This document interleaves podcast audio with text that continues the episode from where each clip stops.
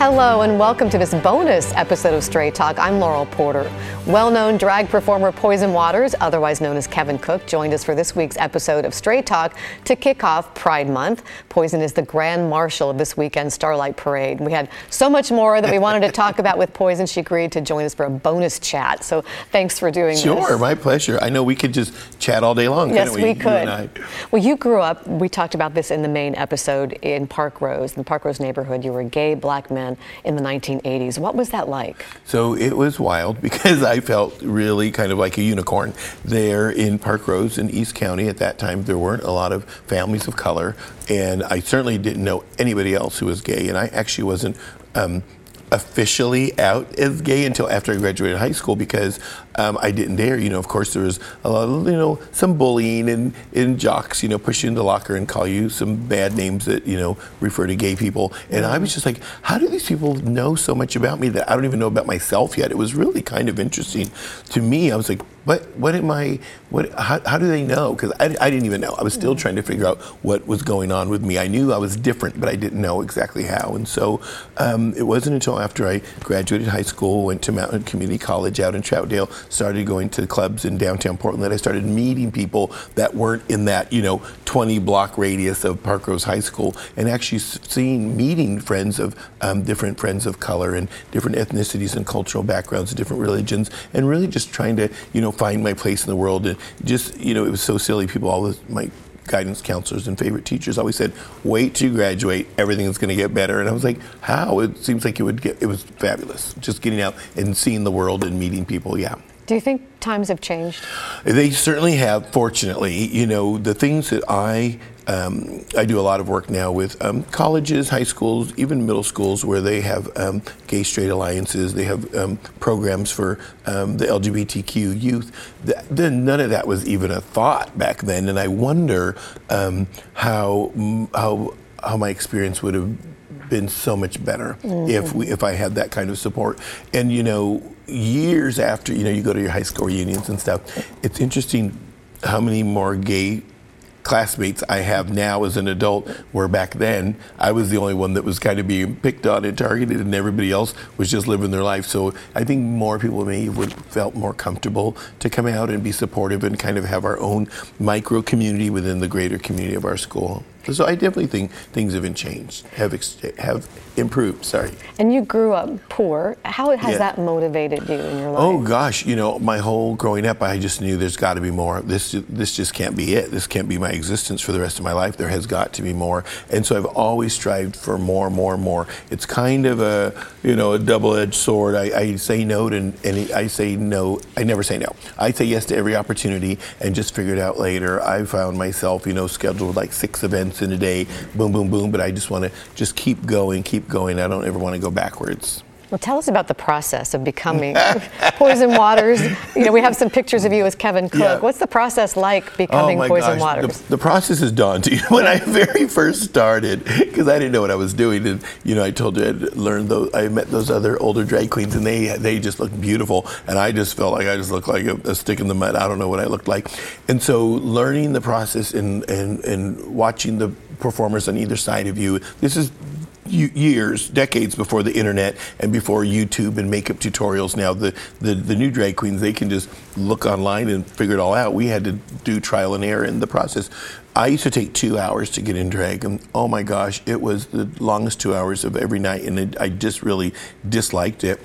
And I just love being in front of the audience and being in front of the people. The whole getting ready process to me, I, I, don't care for it. I've gotten it down now. I can get ready in 15 minutes. 15 minutes? From two hours to 15 minutes. Oh my goodness! And you need to teach, te- teach me a thing or two. It's just like, about. oh my gosh, let me just get this on so I can get out the door and get to what I'm doing. Because yeah, just the sitting there and just doing all that, and you know, it's different because some drag queens they change their look each time and they change. You know, the, the, I've looked the same. I have the same makeup, colors, and the same everything this whole time. It just has gotten a little better because I've you know learned a few tricks. But yeah, oh, it's to me, I, I couldn't imagine people still drag queens still four or five hours in front of the makeup mirror.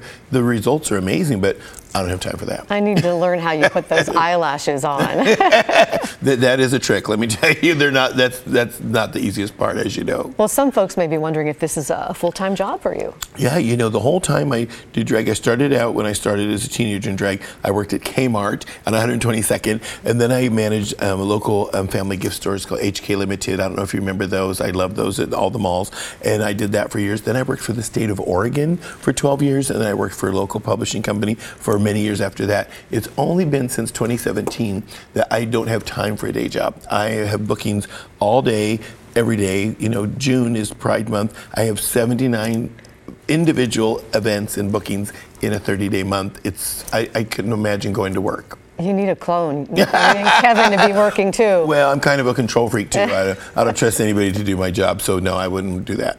and well, you don't just uh, perform as you say at Darcelle Showplace. You have your own show too. Yes, I have my own group, Poison Waters and Friends, and we're available for now so many virtual events. Laurel, during um, the pandemic, we did over 650 virtual bingos with clients literally all around the world because we're doing drag at you know four in the morning for a company in Singapore or eight in the morning for somebody in Europe. And and it's just wild to me that the you know modern technology and you know that it's interesting too the uh, international appeal of drag. It's there's there there's not enough time. I have to say no to people because my schedule's so full. I hate saying no, but literally around the world, people want drag in their Zoom calls and their Zoom meetings, or you know now we're back in person. So I'm half virtual, half Zoom, and it's really fantastic. There's just there's just no time to for anything else. well, we, we talked uh, in the main episode about Darcelle a lot, but uh, we didn't get to find out how you met. How did you meet Darcelle? Well, you know, the first time I met Darcelle, I, at that underage nightclub we talked about before, I ran for a drag pageant the first year I did drag, and I won. And this is a teenage drag queen pageant. Well, I won, and they, during the crowning ceremonies, they brought in like some local regal, you know, drag queens to preside over the crowning ceremony, and I just remember they said Darcelle, and I didn't really know who that was, but in floated this blonde hair and all these jewels and I just thought, oh my gosh, who is this? And I don't remember what Darcelle said about, you know, da da da da da, congratulations, whatever. But I remember the very end, he grabbed my hand. He said, most of all, have fun. He's like, this is supposed to be fun because sometimes you can get caught up in, you know, everything else. He said, just have fun. So I always remembered that. And that year, particularly, it's funny we're talking about this during Pride, um, because I was working at the gift store and they the club said we want you to be in the gay pride parade well i'd never been in the parade before and back then it was still kind of like does the daytime know what the nighttime's doing you know i didn't i didn't know if the the gift store people that i worked for knew that i was in drag and knew that i was doing this thing and so i said i want to be in the parade but i don't know what to do you know about my job and I was asking my friends, they go, you should go ask Darcelle. Literally like Dorothy and the Wizard of Oz. Go to Darcelle's in Old Town, knock on the door, they'll let you in and ask the question. So I did that, dumb me, I didn't know. And I thought Darcelle was going to be on this throne with, you know, palm fronds. wizard. Yeah, yeah. No, I, there's a ladder, and I go. I, they go, "Can I help you?" I said, "Here to talk to Darcelle." They go, "Oh, he's right there." Here's this middle-aged man on a step ladder changing a light bulb. I'm like, that was very yeah, I was like, oh, hmm. but then he said, what he always says, he's like, what do you want to do? Do you want to be in the parade? I go, yeah, I really want to be in the parade. He said, well, be in the parade. If something happens and you lose your job, well, you didn't need that job anyway. And of course, I was in the parade. I never lost the job. It was fabulous. Well, that's that's yeah. really good yeah. to hear. Yeah. So he yeah. So from the very beginning, he was giving me life lessons. I'm so curious to know how you came up with your name, Poison oh, Waters. That's interesting. So you remember I told you about the, uh, the four black drag queens, the first ones I ever saw. Well, two of them were Misty Waters and Rosie Waters. And Misty Waters was a beautiful trans woman drag performer, and Rosie Waters was a fabulous gay man who did drag, and they were Misty Waters, Rosie Waters. They were like a drag family, and I didn't even know what that meant back then. And so they helped me get together, and they said, okay, well, now you got to come up with a name because your first show's going to be here soon. So why don't you be somebody Waters? Now, who are you going to be? Well, I worked at the mall, as I said, and on my lunch break, I'd walk through the fancy gift stores and or, you know the department stores and smell the perfumes, just because I like doing that. And there was this bottle that was a purple bottle with gold writing. It said Poison. It was Christian Dior's perfume, and it was new. And I smelled it, and I was like, "Oh my God, I love it!" So I said, "I'm going to be Poison Waters," and they were not impressed. Nobody, for even Darcelle, all, all of my early people said, that's not a good name. It sounds negative. Nobody's gonna. And I just stuck to my guns, and now I've been Poison Waters all these years. I can't Yes. imagine being anything else. The kindest poison Yes, ever. that's, and that's what people say. And you know, when I t- told you Darcelle used to tell me be kind. I used to be a little, you know, acidic, and people were like, "Oh, well, poison's a good name for you." And then now, all these years later, um, people say that's so funny. It's kind of the opposite of who you actually are. So, Was there anything left on your bucket list? well, I'll tell you, it's funny. All of the um, great and kind of wild things I've gotten to do have all been, all they were unintentional. They were kind of accidental. One one opportunity led to another opportunity. I never planned to do all the things. I rappelled down a 24-story building in Wow. drag for Girls Wow. I never planned that.